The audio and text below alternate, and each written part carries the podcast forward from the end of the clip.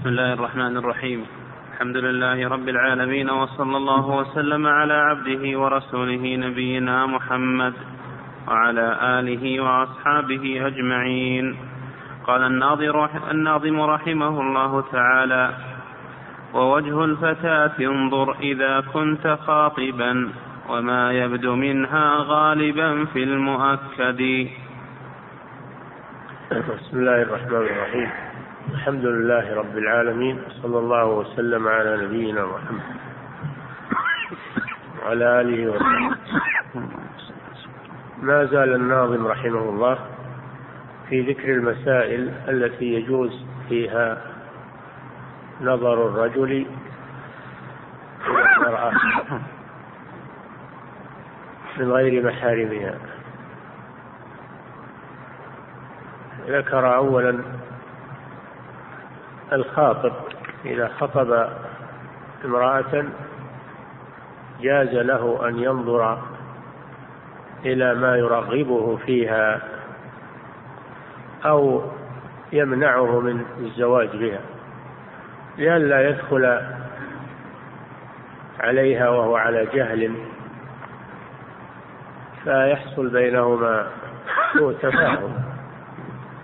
الشارع أباح له أن ينظر إلى إليها كذا. انظر إليها. الرسول صلى الله عليه وسلم يقول اذهب فانظر إليها. فإنه أحرى أن يؤدم بينكما أي أن يحصل الوفاق بينكما. العلماء ذكروا أنه ينظر إلى ما تدعو الحاجة إلى النظر إليه من رغبة فيها أو عدم رغبة وهذا يحصل بالنظر إلى وجهها إلى وجهها فإنه الوجه هو الذي يدل على جمال المرأة أو دمامتها. وبعضهم قال ينظر إلى الوجه والكفين أن الوجه يدل على جمال المرأة أو دمامتها.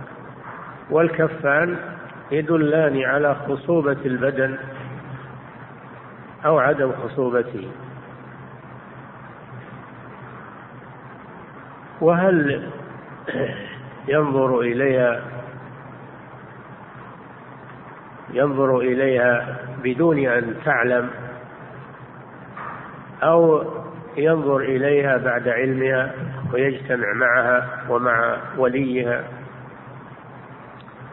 على قولين فمنهم من يقول ينظر إليها مع عدم علمها يتخبأ. لأن جابر يقول تخبأت لها يتخبأ في مكان لا تعلم عنه. ينظر إليها.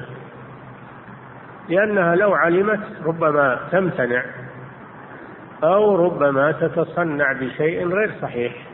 تتجمل بشيء يغر الرجل. كونه ينظر إليها على هيئتها وطبيعتها من غير تكلف يكون هذا أحسن. ولقوله تخبأت لها في الحديث إن استطعت أن تنظر إليها. بعض العلماء يقول لا يكون هذا عن اتفاق. يكون هذا عن اتفاق بينه وبين وليها وبينها هي. فينظر إليها من غير خلوة يكون عندها وليها. ينظر إلى وجهها وكفيها بعضهم يقول ينظر إلى شعرها. فالحاصل أنه ينظر ما دعت الحاجة إليه مما يدل على جمالها أو عدم جمالها.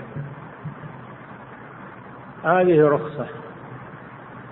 هذه رخصة مستثنات من تحريم نظر الرجل الأجنبي إلى المرأة التي من غير محارم. وهذا من أدلة الحجاب. هذا من أدلة الحجاب.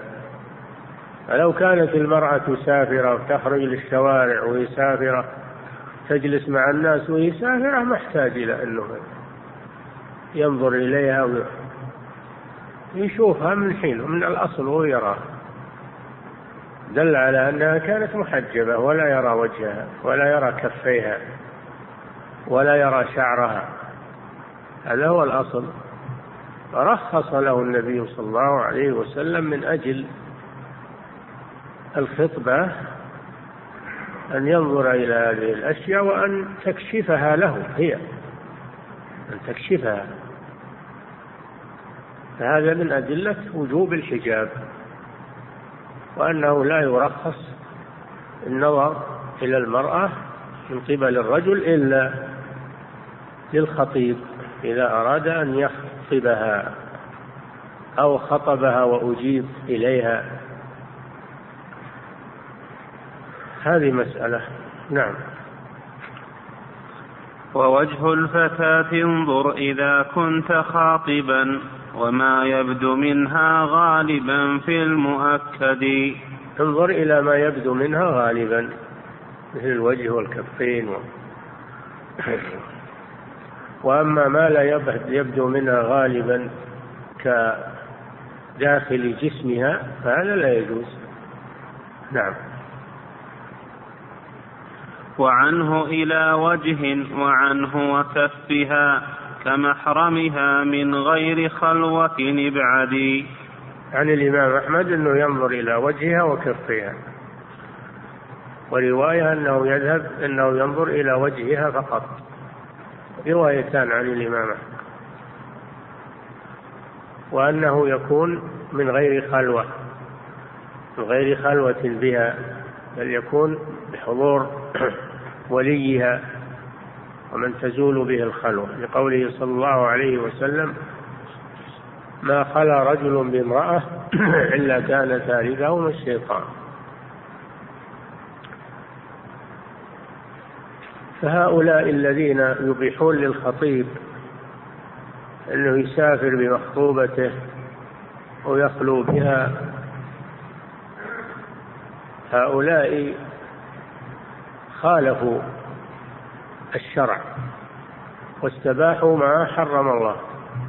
لأنها أجنبية فكيف يسافر بها؟ وكيف يخلو بها؟ وكيف ترافقه؟ هذا في الحقيقة هذا في الحقيقة سبب للفساد وسبب لوقوع الفواحش. فيمكن أنه يعبث بها ويتخلى عنها. يمكن أنه يعبث بها إذا تمكن منها وهي تخضع له بحجة أنه خاطب ثم يتخلى عنها ويمكر بها. وهي لم تكن زوجة له بمجرد الخطبة. ليست زوجة هي أجنبية. ليست زوجة له حتى يسافر بها وحتى يخلو بها. لا هي محرمة عليه. وإنما أباح الشارع شيئا محددا بضوابط لأجل المصلحة. نعم. وينظر مستام إلى كل ظاهر يرى غالبا والرأس مع ساق نهدي هذه المسألة الثانية. ينظر الذي يسوم الأمة إذا عرضت للبيع. يباح له أن ينظر إلى وجهها وينظر إلى رأسها وساقيها إذا كان له رغبة في شرائها. نعم. وينظر. وينظر مستام إلى كل ظاهر. يرى غالبا والرأس مع ساق نهدي اي نعم ينظر إلى أطرافها رأسها وقدميها وساقها ما يظهر غالبا ما يظهر غالبا ولا ينظر إلى أكثر من ذلك. نعم. كذلك في قول ذوات محارم. فكن واعيا واحفظ لنفسك واجهدي كذلك في قول للعلماء إن المحرم الرجل المحرم ينظر من محارمه من النساء ما يظهر غالبا ما يظهر غالبا كالوجه والكفين والراس والساق. وأما القول الأول فلا ينظر إلا إلى وجهها وكفيها. وقدميها وما جرت العادة بكشفه مما ليس فيه فتنة. نعم ولا ينظر إلى الساق والذراع أن هذا لم تجري العادة به وفيه فتنة. حتى مع المحرم فيه فتنة إذا كانت جميلة. نعم. وقيل لينظر غير ما بين ركبة إلى سرة في السورتين فقيدي. وهذا قول ثالث وهو قول أوسع من القولين السابقين وهو أن المحرم ينظر من المرأة التي من محارمه إلى ما عدا ما بين السرة والركبة إلى ما عدا ما بين السرة والركبة كما ينظر من كما ينظر ذلك من الرجل ينظر من الرجل ما عدا ما بين السرة والركبة كما سبق ومثله المرأة التي من محارمه. ولا شك أن هذا قول سيء لا شك أن هذا قول سيء وقول باطل ولا يصلح العمل به. نعم. وقيل لينظر غير ما بين ركبة إلى سرة في الصورتين فقيدي إلا, إلا إن كان يقصد إلا إن كان يقصد الصورة الأخيرة وهي الأمة معروضة للبيع أنه ينظر إلى ما عدا ما بين السرة إلى الركبة. وهذا أيضا فيه فيه مفاسد. أنه لا داعي أنه ينظر إلى هذه الأشياء. نعم. بل فيها فتنة. نعم. وتخصيص هذا بالإماء مقدم مخافة عيب قامض متعمد. أنه ينظر إلى ما عدا ما بين السرة إلى الركبة هذا القول مقدم. يعني خشية أن يكون فيها عيوب فينظر إلى ما عدا العورة. ما بين السرة إلى الركبة. لأن يقولون عورة الأمة ما بين السرة إلى الركبة مثل الرجل. وهذا قول لا شك أنه غلط.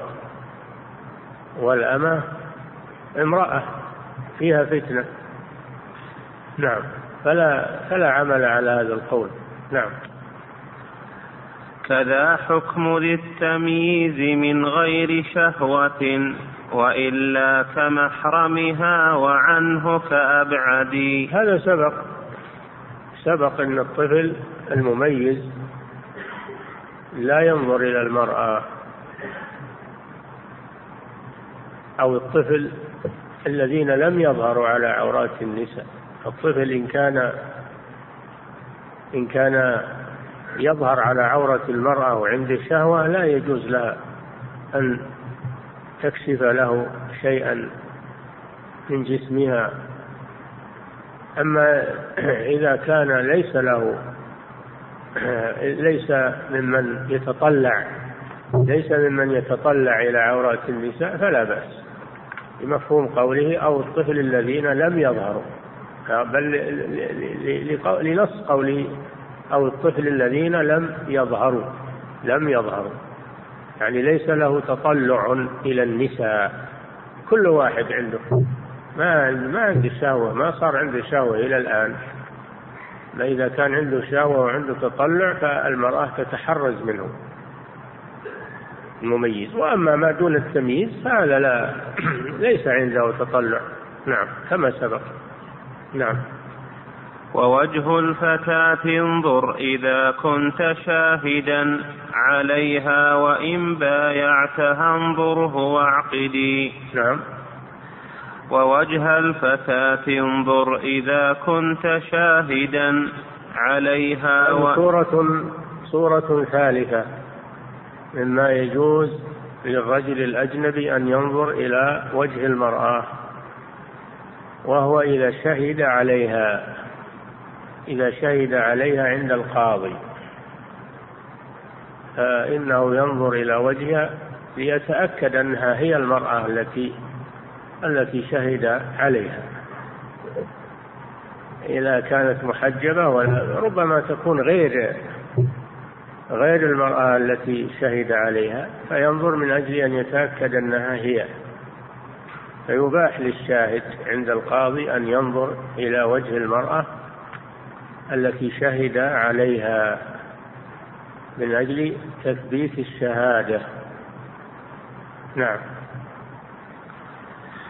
ووجه الفتاة انظر إذا كنت شاهدا عليها وإن بايعتها انظره واعقدي السورة السورة الرابعة المعامل المعامل للمرأة اللي يبيع معه ويشتري. يبيع معها ويشتري. يجوز له ينظر عندهم إلى وجهها. يتأكد أن هي المعاملة له وهي التي عقد معها المعاملة. لا تكون غيرها. لئلا يحصل تدليس أو يحصل حيل. فاللي يبيع ويشري مع المرأة. يقولون ينظر إليها ليتأكد أنها هي التي تعامل معها لئلا يحصل غرر ويحصل حيل. هذه من الصور اللي ذكروها وفيها النظر بلا شك. هم يقولون للحاجة هذه أشياء للحاجة. نعم. وكلها تدل على وجوب الحجاب لأنها لو كانت كاشفة أو سافرة في الأسواق وفي البيع والشراء ما يحتاج إلى أنه يرخص له أنه ينظر. إلى وجهها. نعم. ويحرم إن كان العيان لشهوة إلى كل من سميته في التعدد. كل ما ذكره من نظر السايم للأمة ونظر الشاهد على المرأة ونظر المعامل المتعامل مع المرأة كله يشترط فيه عدم الشهوة. إن كان هناك شهوة فإنه يحرم ولا يجوز له ينظر إليها. نعم. هذا شرط يرجع على الجميع بعدم الشهوة. نعم. وكل له من زوجة لمس كله. مع النظر افهمه بغير تقيد. أما الزوجان فلكل واحد منهما أن ينظر إلى ما يريد من جسم الآخر وله أن يلمس ما يشاء من جسم الآخر لأن الله أباح بعضهما لبعض. أباح بعضهما لبعض بعقد الزوجية. فلا تحديد بين الزوجين لما يرى ويلمس من جسم أحدهما للآخر. نعم. كذاك مباحات الإماء لربها وإن زوجت ينظر سوى عورة قد.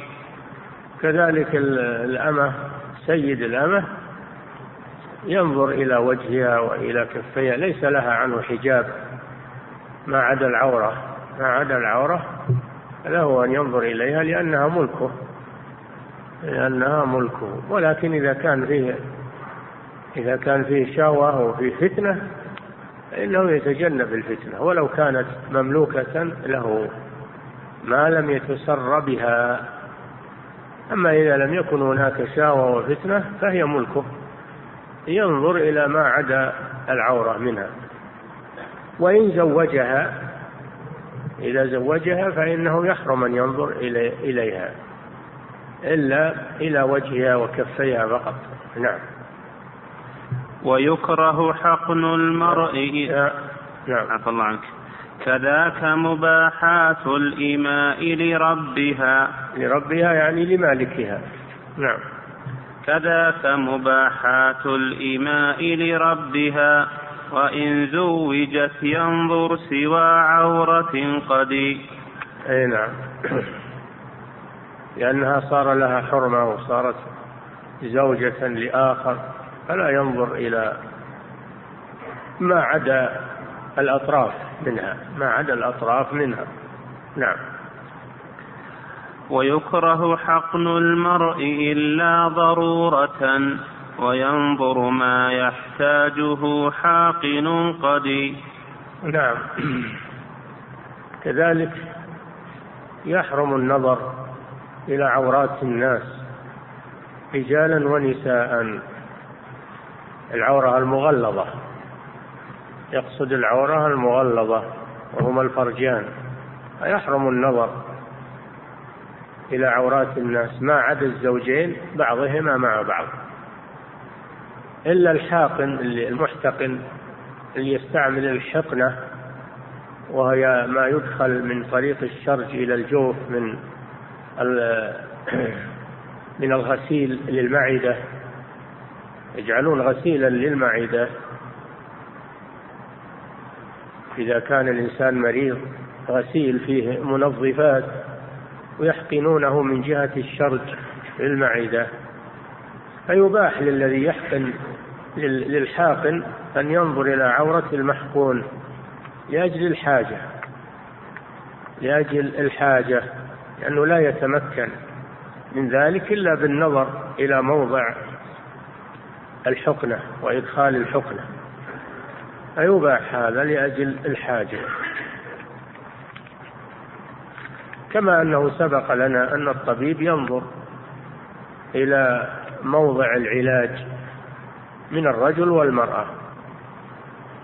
وهذا نوع نوع من العلاج. كذلك مثل الحقنة الآن المناظير. اللي حصلت أخيرا. المناظير التي يدخلونها من من الشرج لأن المناظير منها ما يدخل من الأنف أو الحلق ومنها ما يدخل من الدبر.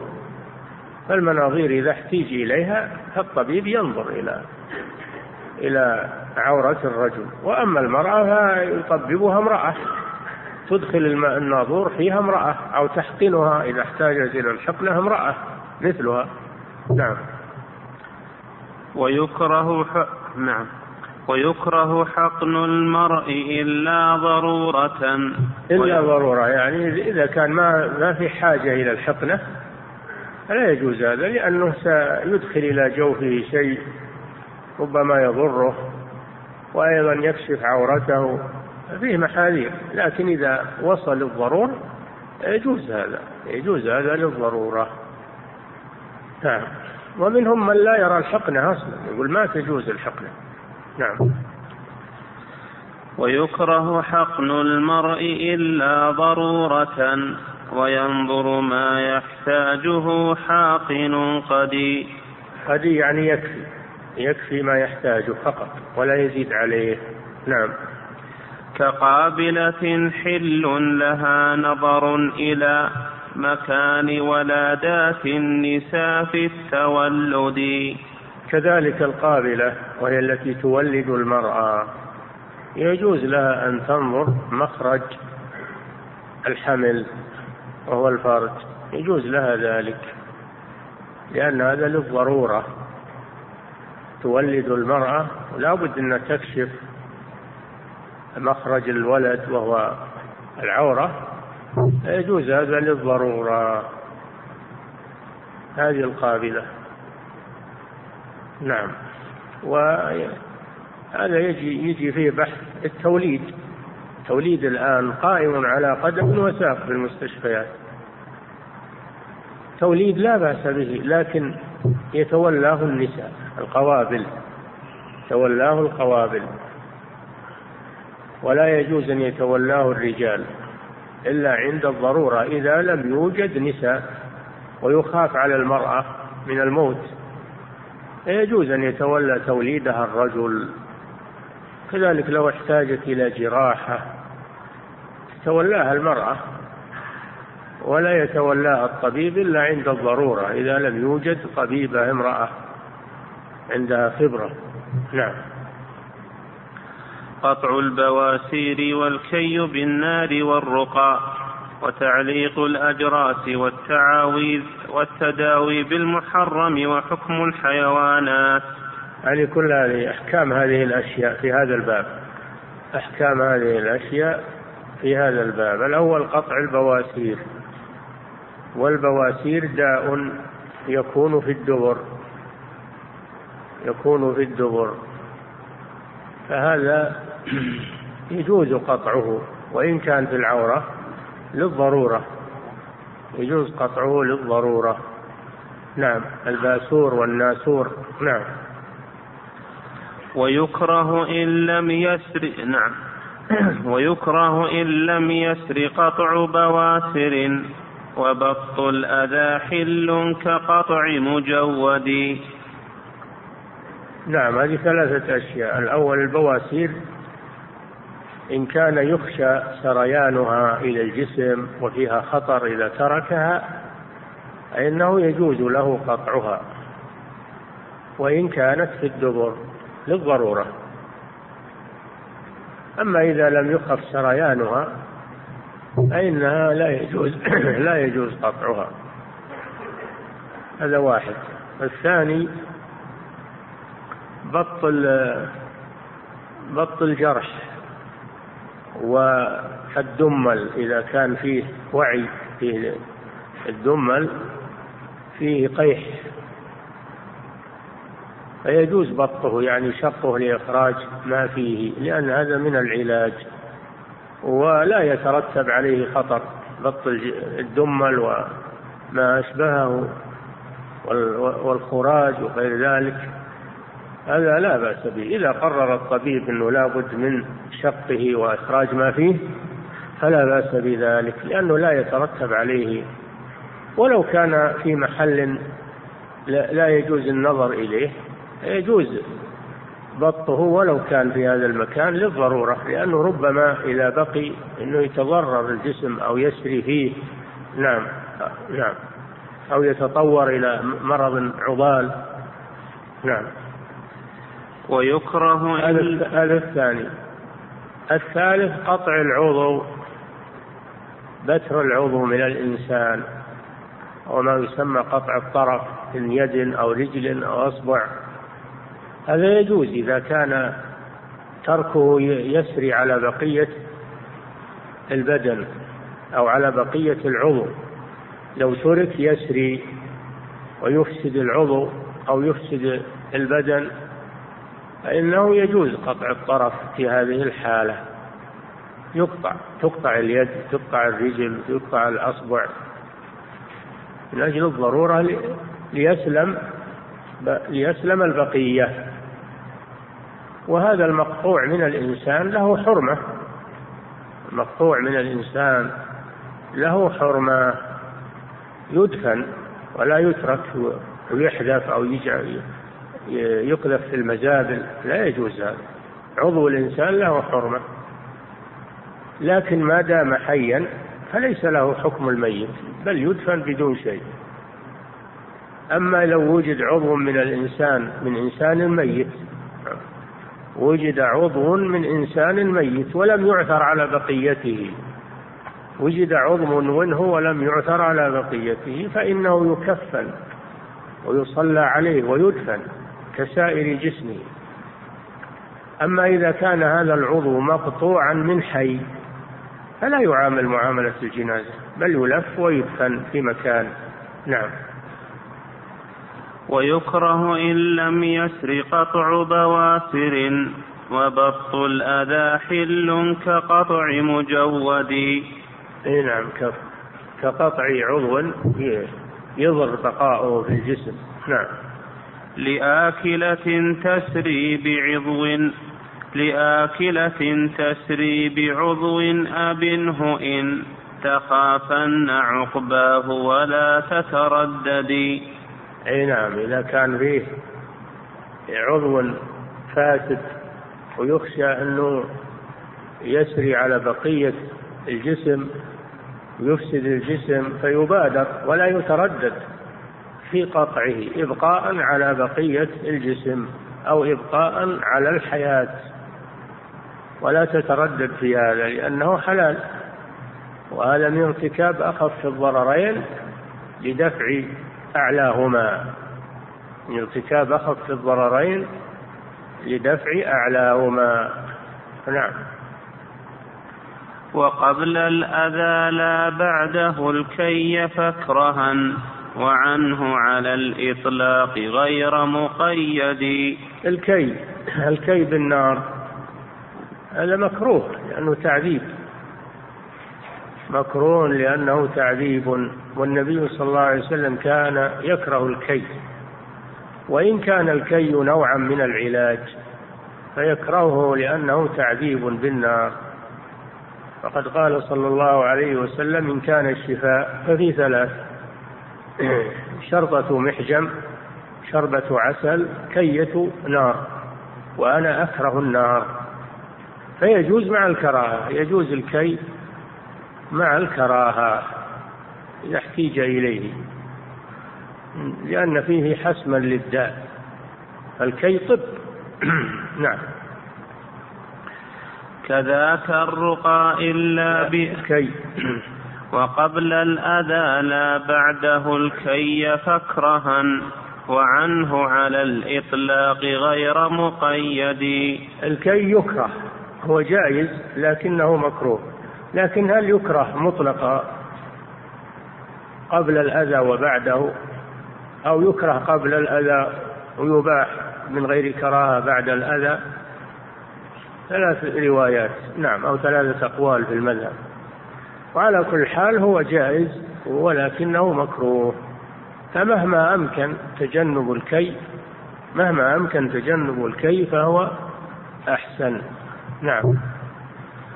كذاك الرقى إلا بآي وما روي فتعليق ذا حل ككتب لولد كذاك الرقى. الرقى على قسمين. الرقية هي القراءة على المريض. رقية هي القراءة على المريض من أجل طلب الشفاء. فهي على قسمين إن كانت من القرآن أو من الأحاديث الصحيحة فلا شك في جوازها. لا شك في جوازها إذا كانت من القرآن أو من الأحاديث الصحيحة. يجوز للإنسان أن يرقي المصابين لأن هذا نوع من العلاج والله جعل القرآن شفاء شفاء من الأمراض الحسية وشفاء من الأمراض المعنوية في العقيدة وفي الدين فهو شفاء شفاء مطلق كلام الله سبحانه وتعالى. أما إن كانت الرقية بغير القرآن وبغير الأحاديث وإنما هي بألفاظ مجهولة أو حروف مقطعة أو ألفاظ أعجمية لا يعرف معناها فهي حرام. لا يجوز الرقية بها. هذه مسألة. مسألة الرقية والتفصيل فيها. مسألة تعليق. تعليق المكتوبات من القرآن أو من الأدعية هل يجوز؟ أن يكتب في ورقة أو في رقعة شيء من الآيات والأدعية النبوية تعلق على الأولاد أو على المريض وهو ما يسمى بالحجاب الحرز. فهذا فيه خلاف بين العلماء. على قولين. القول الأول أنه يجوز هذا للحاجة. وهو نوع من وهو نوع من الاستشفاء بالقرآن. قد فعله بعض الصحابة كابن عمر يعلق على أولاده.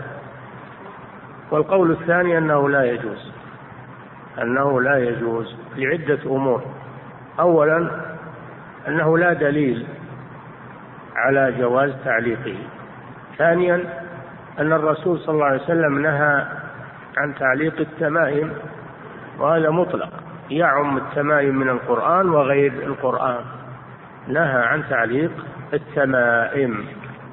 وقال من تعلق تميمة فلا أتم الله له. وفي رواية من تعلق تميمة فقد أشرك. ثالثا أن هذا يعرض القرآن والأحاديث يعرضها للامتهان. إذا علق على طفل أو على من لا يتحرز من النجاسة والدخول في الحمامات والحشوش فيه تعريض بالقرآن للامتهان. وهذا هو القول الصحيح. القول الصحيح أنه وهو اختيار أئمة الدعوة أنه لا يجوز تعليق آه، آه، الحجب وكتابة الحجب للأولاد ولا لغيرهم. ولا يجوز تعليقها ولا استصحابها. بعضهم يحطها عند الوسادة ويحطها آه كل هذا ما يجوز.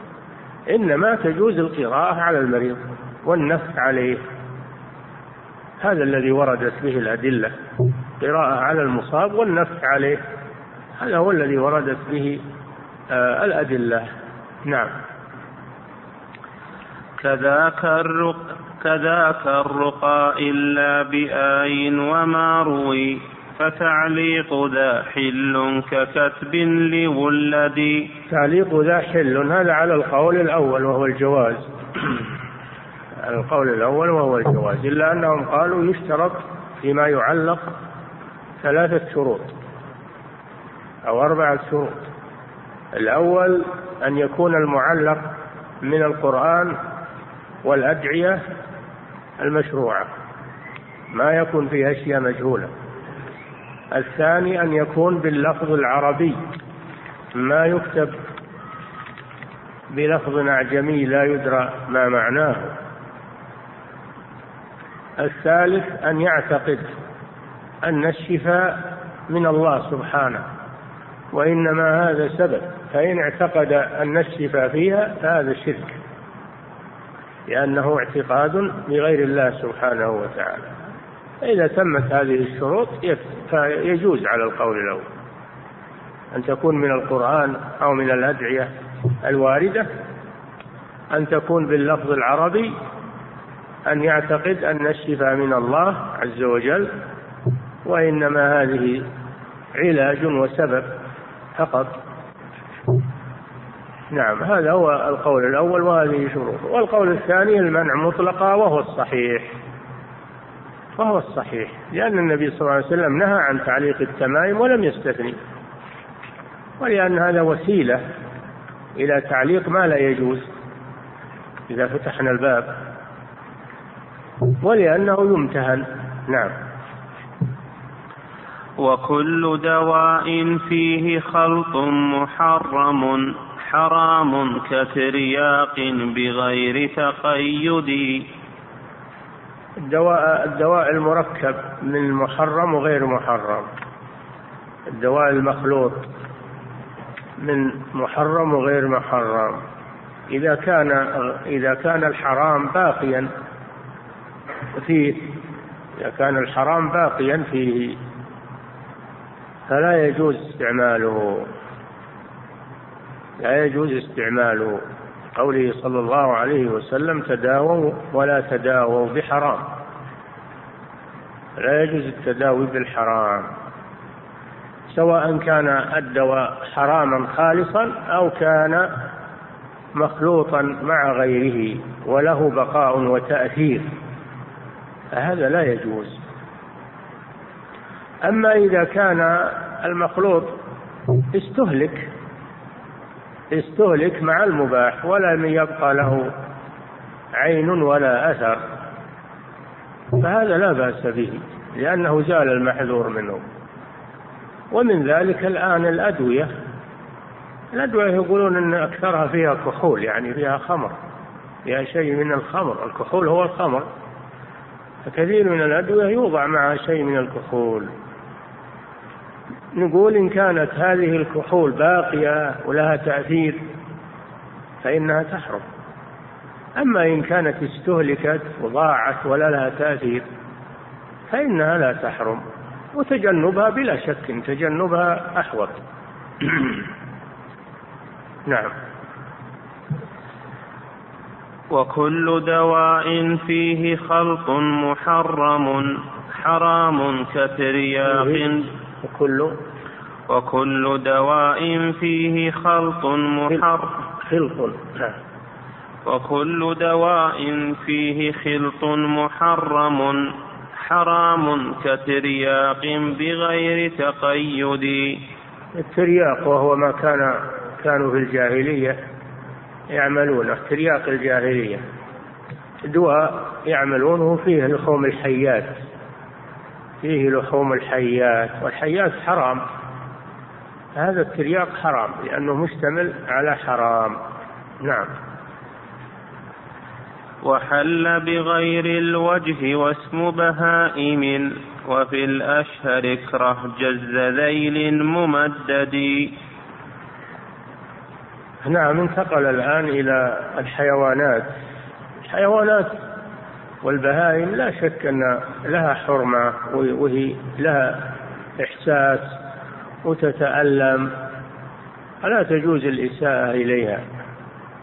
لا تجوز الإساءة إليها بالضرب الشديد و وال وقطع الطرف وغير ذلك قطع الآذان أو كسر القرون أو ما أشبه ذلك لأنها حيوانات لها حرمة.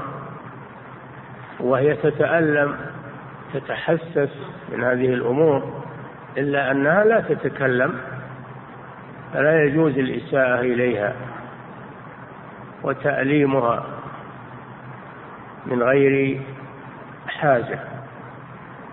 ومن ذلك الكي الوسم من ذلك الوسم وهو العلامة التي تعرف بها يعرف بها الحيوان أنه لفلان. جرت عادة جرت عادة القبائل وعادة الأسر أنهم يجعلون لهم سمة خاصة بحيث إذا رؤيت قيل هذه لبني فلان إذا رؤي الوسم على البعير أو على الشاة يقال هذه لبني فلان هذا وسم بني فلان يتميز حيوانات الناس بالوسم.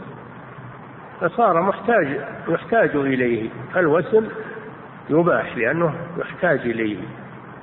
بالكي وقد يكون بالقطع بقطع شيء من الأذن.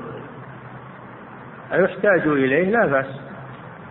ولكن لا يكون بالوجه. حرام أن يوسم بالوجه. ومن فعله فهو ملعون.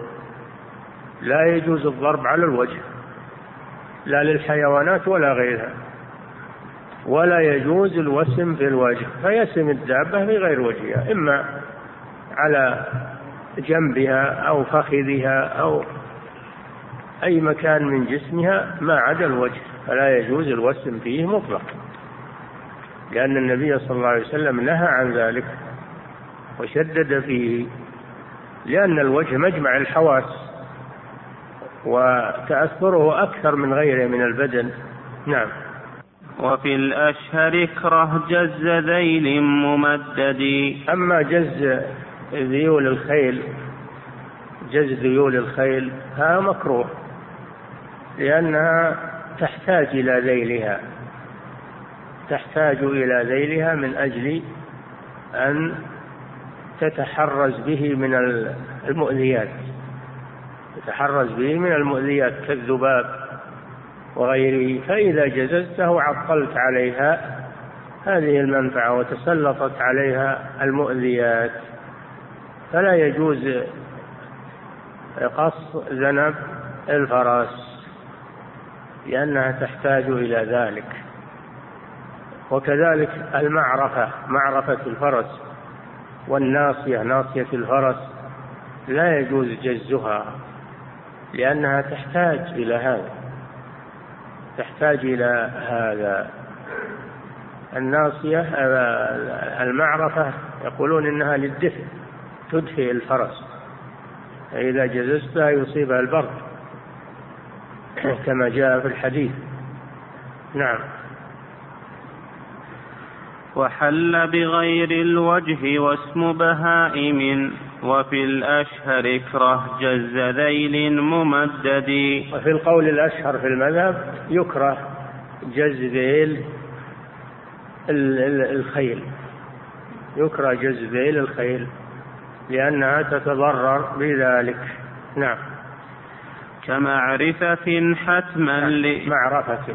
نعم عفى الله كمعرفة حتما لإضرارها بما لقطع كما تدرأ به للمنكد.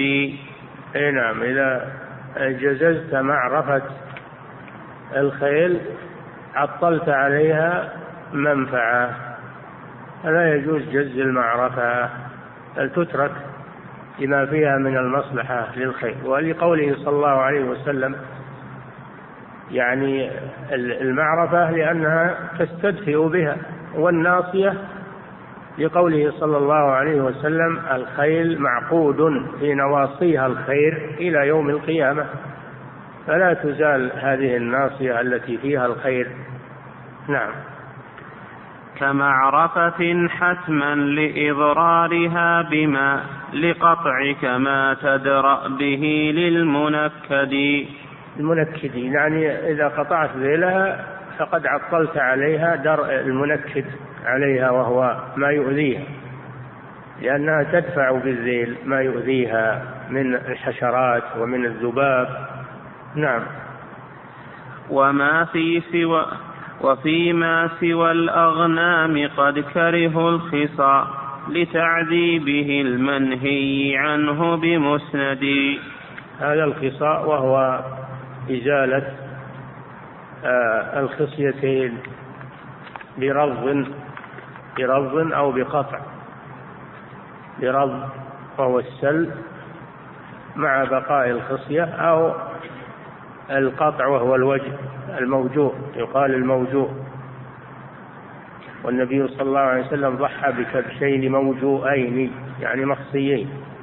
هذا في الغنم لا بأس به بما فيه من المصلحة بتوفير اللحم وتطييب اللحم في الغنم لا بأس به. أما في غير الغنم فلا يجوز خصى البهائم ويحرم خصى الآدميين من المملوكين من العبيد يحرم خصاهم. نعم. وفيما سوى الأغنام قد كرهوا الخصا لتعذيبه المنهي عنه بمسند. لأن فيه تعذيبا للحيوان إذا خصي فيه تعذيب من غير مصلحة من غير مصلحة. الجمل إذا خصي ما ما في مصلحة في خصيه إلا بقطع الضراب فقط. وكذلك بغيره من الحيوانات ليس فيه مصلحة وفيه تعذيب فهو مفسدة. مفسدة خالصة. أما الغنم وإن كان فيه تعذيب لكن فيه مصلحة وهو تطيب اللحم لحم الغنم. لحم الخصي أحسن من لحم الفحل فلأجل المصلحة أبيح. خصي الغنم. نعم. وقطع قرون والأذان وشقها بلا ضرر تغيير خلق معود. كذلك لا يجوز كسر قرون البهائم. قرون التي تدفع بها يسمى الروق. الروق فهو القرن. فلا يجوز كسره أو قطعه لأنه يعطل على الحيوان مصلحة في الدفع به لأنه كالسلاح مع مع الإنسان. يدفع به عن نفسه. فلا يجوز كسره أو أو قطعه إلا إذا كان يتأذى به. إذا كان الحيوان يتأذى به أو انكسر وبقاؤه يضر الحيوان ويؤلمه فلا بأس بإزالته. أما إذا كان سليما وليس فيه أذى فإنه لا يجوز كسر قرون الحيوان. كذلك الأذن. الأذن أذن الحيوان لا يجوز قطعها ولا شقها. لما في ذلك من تعذيبها وتشويهها ولما فيه من تغيير خلق الله عز وجل. وقد ذكر الله عن الشيطان أنه قال ولآمرنهم فليبتكن آذان الأنعام والبتك هو القطع. بتكن يعني يقطعون آذان الأنعام ولآمرنهم فليغيرن خلق الله.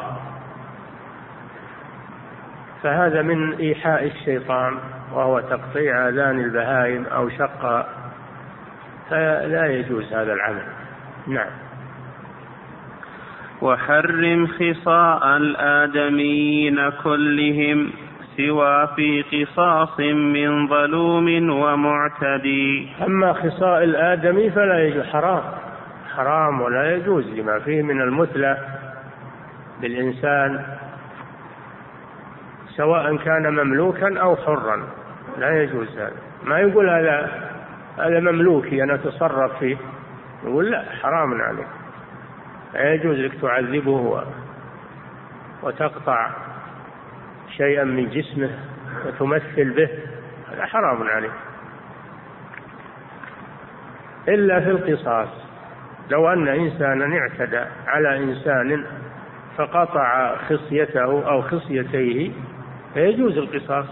كتبنا عليهم فيها أن النفس بالنفس والعين بالعين والأنف بالأنف والأذن بالأذن والسن بالسن والجروح قصاص. فإذا خصى شخصا اعتداء عمدا عدوانا فإنه يجوز القصاص. إذا طالب المجني عليه طالب بالقصاص يمكن. وإن عفا فإنه يترك. في قوله تعالى يا أيها الذين آمنوا كتب عليكم القصاص في القتلى. القصاص في القتلى والقصاص أيضا في الأطراف والجراح. كما في الآية الأخرى أن النفس بالنفس والعين بالعين والأنف بالأنف والأذن بالأذن السن بالسن. نعم. ويحسن في الإحرام والحل قتل ما يضر بلا نفع كنمر ومرتد نعم هناك أشياء النبي صلى الله عليه وسلم أمر بقتلها من الحيوانات. من الحيوانات والسباع. أمر بقتل والمؤذيات.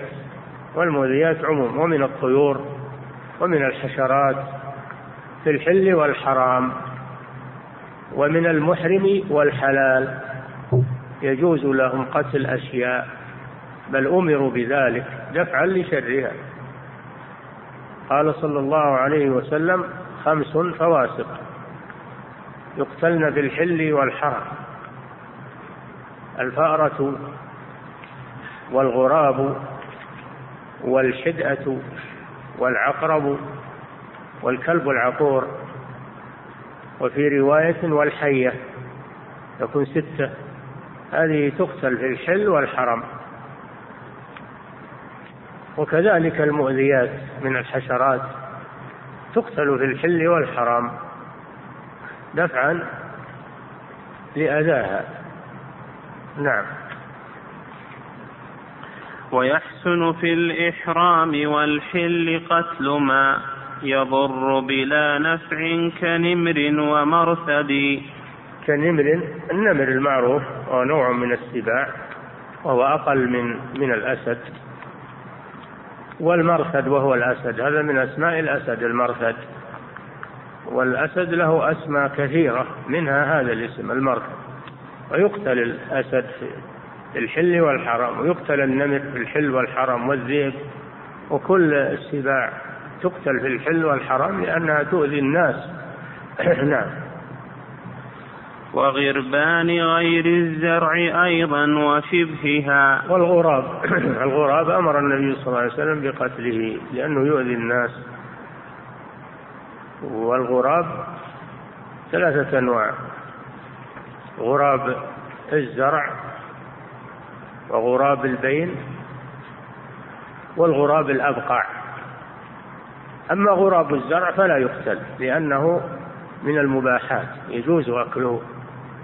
غراب الزرع يجوز أكله وأما الأبقع وغراب البين وغيره من مسميات الغراب فيقتل لأمر النبي صلى الله عليه وسلم بقتله لأنه من الفواسق.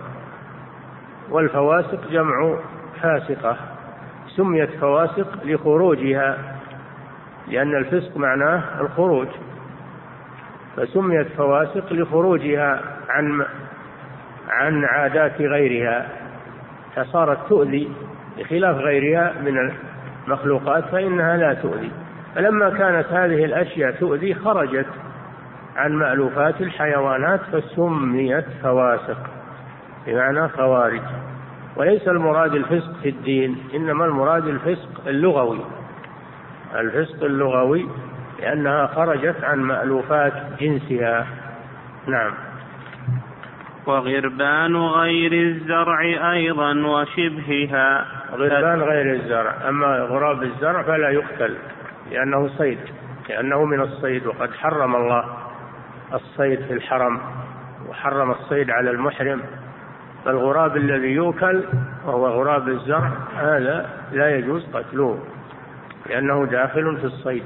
نعم. وغربان غير الزرع أيضا وشبهها كذا حشرات الأرض دون تقيد. كذا الحشرات الجعلان والخنافس لأنها تؤذي. وغير ذلك من الحشرات والذباب وكل ما يؤذي فإنه يقتل من المحرم وغير المحرم وفي الحرم وفي غير الحرم. دفعا لأذاها. نعم. كذا حشرات الأرض دون تقيد. يعني دون تخصيص دون تخصيص كل الحشرات لأنها تؤذي. نعم. كبق وبرغوث وفأر وعقرب.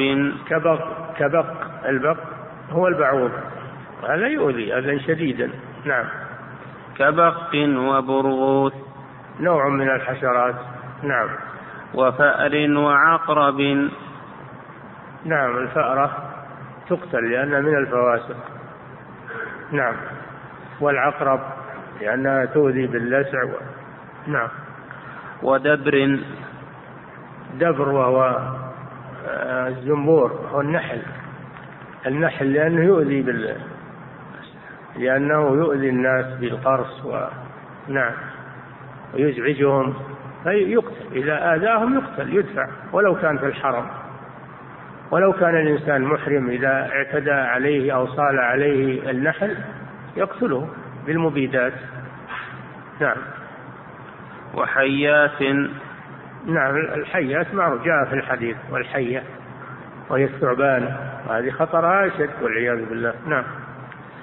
كبق وبرغوث وفأر وعقرب ودبر وحيات وشبه المعدد. شبه ما ذكر يعني من كل ما يؤذي من كل ما يؤذي من حيوانات وحشرات وطيور كلها تقتل في الحل والحرم دفعا لأذاها. أما الأشياء التي لا تؤذي فلا يجوز قتلها. الكلاب العادية اللي ما تؤذي لا يجوز قتلها وإنما يقتل الكلب العقور وهو الذي يعتدي على الناس بالعظ أو يقتل دفعا لأذاه أما الكلب العادي الذي لا يؤذي هذا لا يقتل. نعم. ويكره قتل النمل إلا مع الأذى. به وكرهن بالنار إحراق مفسدي هذه الأشياء يجوز قتلها لكن لا بالنار. لا تقتل هذه الحشرات أو هذه الطيور أو لا تقتلها بالنار لأن النبي صلى الله عليه وسلم نهى عن التعذيب بالنار. فقال لا يعذب بالنار إلا رب النار إلا رب النار. فتقتل بغير النار. من الأشياء التي تجهز عليها ولا تعذبها. والنمل منهي عن قتله. أن النمل منهي عن قتله إلا المؤذي منه ويقتل بغير النار. لا يجوز إحراق النمل بالنار لنهي النبي صلى الله عليه وسلم عن ذلك. وقد نهى عن قتل النملة وقتل قتل النملة والنحلة و و نعم نهى عن قتل النملة والنحلة يعني غير المؤذية أما المؤذية تقتل كما سبق. والصرد وهو نوع من الطيور الصرد و نهى عن قتل النملة والنحلة و والصرد ضفدع و, و... والضفدع. ونهى عن قتل الضفدع لأن لأنه يسبح يسبح الله. فهذه الأشياء نهى النبي صلى الله عليه وسلم عن قتلها. ومنها النملة إلا إذا كانت النملة تؤذي فإنها تقتل لكن بغير النار. نعم. ولو قيل بالتحريم ثم أجيز مع أذى لم يزل إلا به لم أبعدي أي نعم يحرم لأن النبي صلى الله عليه وسلم نهى عن قتل هذه الأشياء والنهي يقتضي التحريم. إلا إذا آذت فإنها تقتل دفعا لأذاها. أما ما لم تؤذي النملة والنحلة والصرد والضفدع والهدهد. الهدهد هذه كلها نهى النبي صلى الله عليه وسلم عن قتلها. نعم. ويحرم إلقى الحوت في النار لم يمت وكله بما يحوي وإن لم يقدد. السمك الحوت يعني السمك. والسمك ما يحتاج إلى زكاة. ما يحتاج إلى زكاة. أحلت لنا ميتتان. السمك والجراد. ما يحتاج إلى زكاة لكن لا تلقه في النار وهو حي. بل اتركه حتى يموت. إذا خرج من الماء يموت. اتركه حتى يموت ثم اصنعه للأكل بالنار أو بالطبخ. أما أنك تلقيه في النار وهو حي هذا لا يجوز لما فيه من التعذيب. نعم. ويحرم إلقى الحوت في النار لم يمت وكله بما يحوي وإن لم يقدد. أي نعم الحوت وهو السمك كله حلال. كله حلال. كل ما فيه حلال. فلا تلقي منه شيئا. ما عدا الأشياء التي لا تؤكل أو تضر كالعظام و... نعم. وقد وما في بطنه حلال أيضا. نعم. وقد جوز الأصحاب تشميس قزهم. وتدخين دبور وشيا بموقد. نعم جوز الأصحاب أصحاب الإمام أحمد أصحاب المذهب. جوزوا ونعم. وقد جوز الأصحاب تشميس قزهم. تشميس القز دود القز الحرير يعني الإبريسم. الإبريسم هذا يخرج من دود. يسمون الناس السراوة. يفرز هذه الخيوط يطويها على نفسه. سبحان الله يخرج هذه الخيوط خيوط خيوط الإبريسم ويطويها على نفسه وتكون له كالبيت يكون فيها. الناس بحاجة إلى الحرير ولكن فيها هذا الدود حي. يجوز تشميسه إلقاؤه الشمس حتى يموت لأجل الحاجة إلى ذلك. لأنه لا يمكن أن يتوصل إلى أخذ الحرير إلا بهذه الطريقة. يجوز تشميسه يعني إلقاؤه في الشمس حتى يموت حتى يخلص منه الحرير. نعم. وقد جوز الأصحاب تشميس قزهم وتدخين دبور تدخين تدخين الدبور وهو النحل أو الزنابير التي تؤذي الناس بالعض والقرص فيجوز أن تقتل بالدخان والفليت وما أشبه ذلك من المبيدات. نعم. وتدخين دبور وشيا بموقد. وشوي الأشياء التي التي تؤكل. شوي الأشياء التي تؤكل تشوى بالنار مثل الطبخ. نعم. ويكره لنهي الشرع عن قتل ضفدع وصردان طير شبه ذين وهدهد. نعم تقدم أن الرسول صلى الله عليه وسلم نهى عن قتل النملة والنحلة والهدهد والصرد والضفدع. خمسة أشياء. النملة والنحلة والصرد والهدهد والضفدع. هذه نهى الرسول صلى الله عليه وسلم عن قتلها فيحرم قتلها. ولا تؤكل هذه الأشياء. ما نهى النبي صلى الله عليه وسلم عن قتله فإنه لا يحل أكله. لا يحل أكله. ولا يجوز أكل الهدهد ولا الصرد ولا النملة ولا النحلة. نعم. ويكره لنهي الشرع عن قتل ضفدع. وصردان طير شبه ذين وهدهد.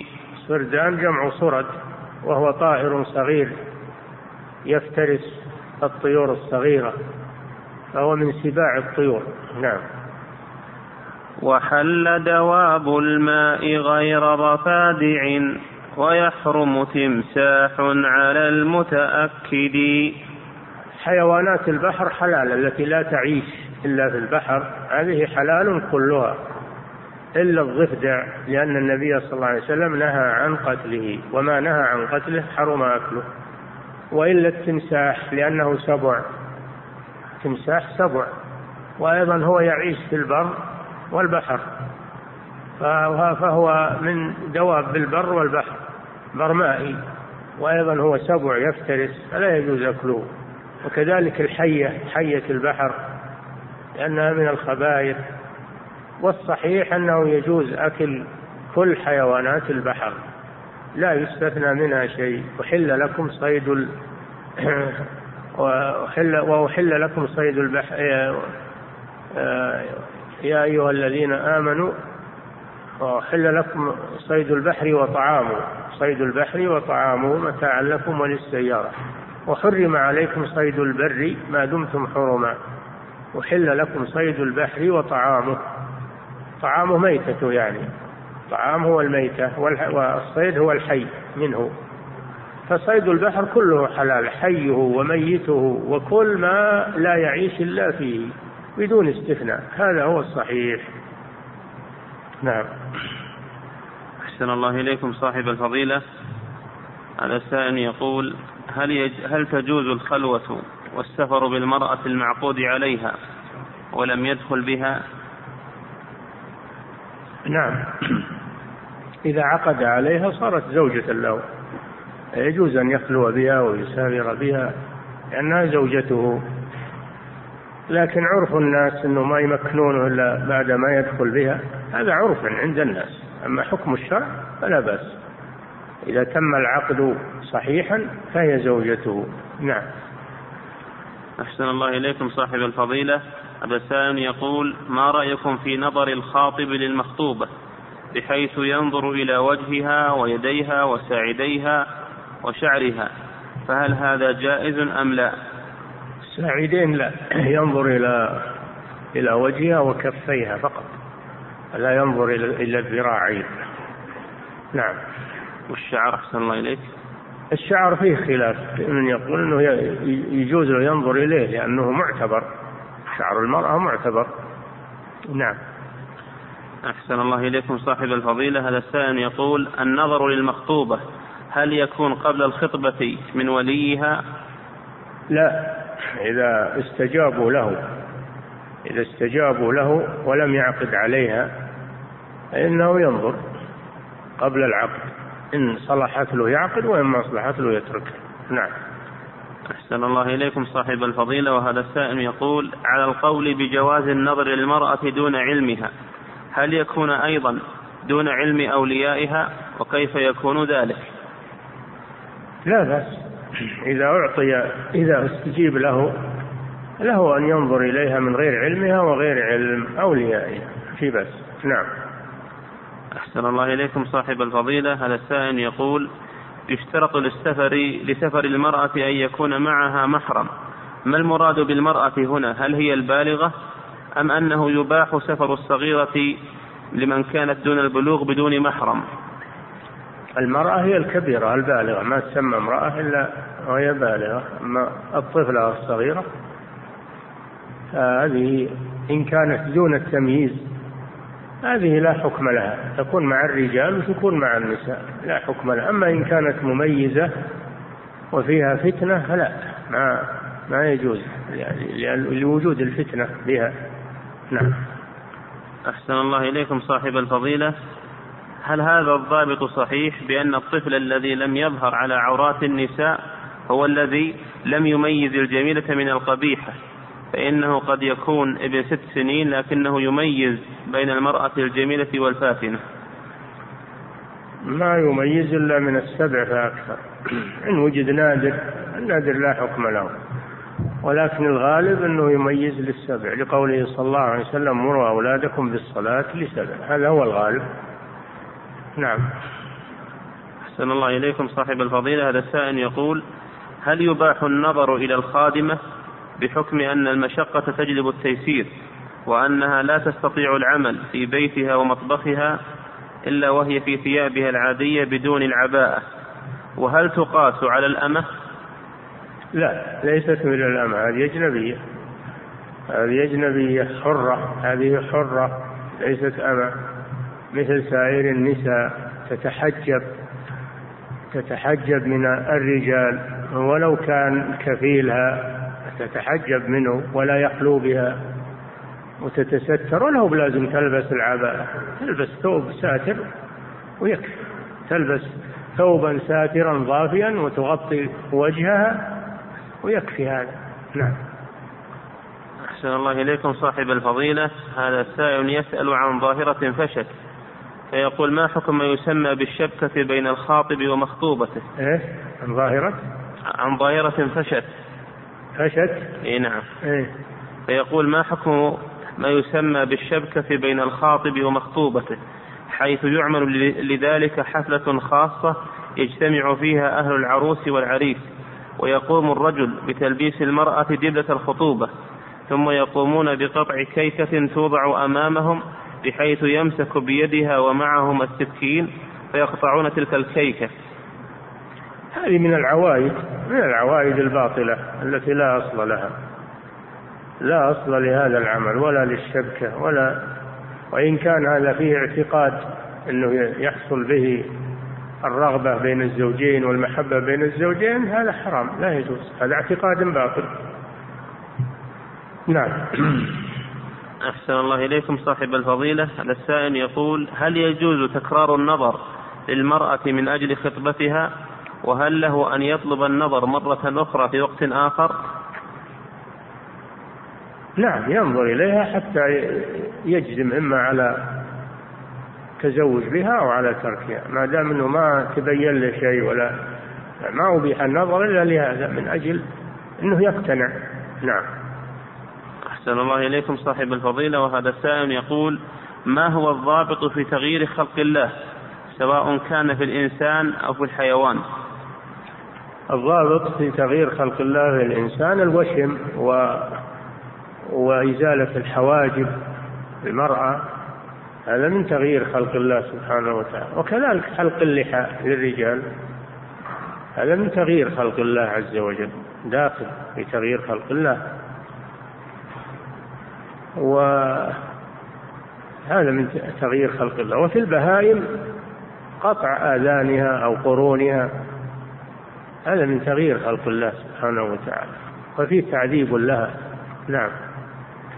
أحسن الله إليكم صاحب الفضيلة. وهذا السائل يقول لقد ذكرتم حفظكم الله أن السيد ينظر من المملوكة إلى ما يظهر غالبا خلاف المتسري. والسؤال متى لا يجوز للسيد أن يتسرى بالمملوكة؟ إذا كانت مشتركة بينه وبين غيره فإنه لا يجوز له أن يتسرى بها. أما إذا كانت خالصة وملكها خالص له فيجوز له أن يتسرى بها. لأنها ملك يمين وملك اليمين أقوى من عقد النكاح. نعم. أحسن الله إليكم صاحب الفضيلة. هذا السائل يقول في المستشفيات قبل أن يقوم الأطباء بعملية من العمليات يطلبون من المريض أن يوقع على ورقة على أنك إذا مت لسنا مسؤولين عنك. إيش؟ يقول في أحسن الله إليك في المستشفيات قبل أن يقوم الأطباء بعملية من العمليات يطلبون من المريض أن يوقع على ورقة على أنك إذا مت لسنا مسؤولين عنك مع أن العملية لا تحتاج إلى ذلك بسهولتها كالزائدة مثلا. فهل يجوز التوقيع؟ نعم. يجوز التوقيع. إذا كان المريض بالغا عاقلا إذا كان المريض بالغا عاقلا فإنه يوقع على عدم مسؤولية الأطباء عن ذلك إذا حصل خلل. أما إن كان غير بالغ أو غير عاقل فإنه يوقع عنه وليه. يوقع عنه وليه. نعم. أحسن الله إليكم صاحب الفضيلة. هذا سائل يقول هناك حشرات متواجدة في البيت. مختبئة بين شقوق الجدران وهي متواجدة بكثرة عظيمة وهي مؤذية للإنسان والحيوان وخاصة الدجاج وتنتقل للإنسان فتؤذيه. واستعملنا كثيرا من الأدوية ولم تنفع وأخيرا قمنا بحرقها بالنار. فهل هذا الفعل حرام؟ لأنه لا يعذب بالنار إلا رب النار. إذا لم يوجد شيء يدفع شرها إذا وهي مؤذية وتتأذون بها ولم يوجد شيء يدفع شرها إلا بالنار تحرق نعم. ولا ولا يكون لها حرمة في هذه الحالة. نعم. أحسن الله إليكم صاحب الفضيلة. هذا سائل يقول هل كشف الفخذ عورة أو ينكر على من أظهره للناس؟ نعم. العورة من بالنسبة للرجل من السرة إلى الركبة الركبة داخلة في العورة. فلا يجوز كشف الفخذ. وفي الحديث لا تبرز فخذك لا تبرز فخذك فلا يجوز إبراز الفخذ. ولا تنظر إلى فخذ حي يقول صلى الله عليه وسلم لا تبرز فخذك ولا تنظر إلى فخذ حي ولا ميت. الفخذ عورة بلا شك. نعم. اللي يقولون إنه ما هو بعورة قولهم مرجوح. نعم. أحسن الله إليكم. صاحب الفضيلة هذا السائل يقول من قرر عليه بتر عضو لوجود مرض قد يسري في باقي جسمه ثم رفض البتر وقال أصبر حتى لو أدى إلى موتي. هل يعتبر هذا من الانتحار أو من قتل النفس؟ لا. أصل العلاج مباح ما هو واجب ولا مستحب مباح. إن شاء عالج وإن شاء لم يعالج وصبر. نعم. أحسن الله الانتحار أنه يذبح نفسه. أما إذا مات بالمرض فهو لم يقتل نفسه. هذا شيء كتبه الله عليه وله أن يترك العلاج. توكلا على الله أو صبرا على المرض وطلبا للأجر. وهو ليس من فعله حتى يقال قتل نفسه. قتل نفسه بسبب فعله هو. تعاطى شيء يقتل أو جرح نفسه أو قطع شيئا من جسمه. أما المرض إذا مات به فهذا ليس من فعله وإنما هو قدر الله وقضاء الله. نعم. له أن يتعالج منه وله أن يتركه. نعم. أحسن الله إليكم صاحب الفضيلة. هذا سائل يقول هل يجوز التعطر بمادة الكولونيا؟ وهل هي نجسة؟ إذا كانت تسكر إذا كان هذا الطيب يسكر أو يستعمل للإسكار فإنه حرام يجب إتلافه لأنه خمر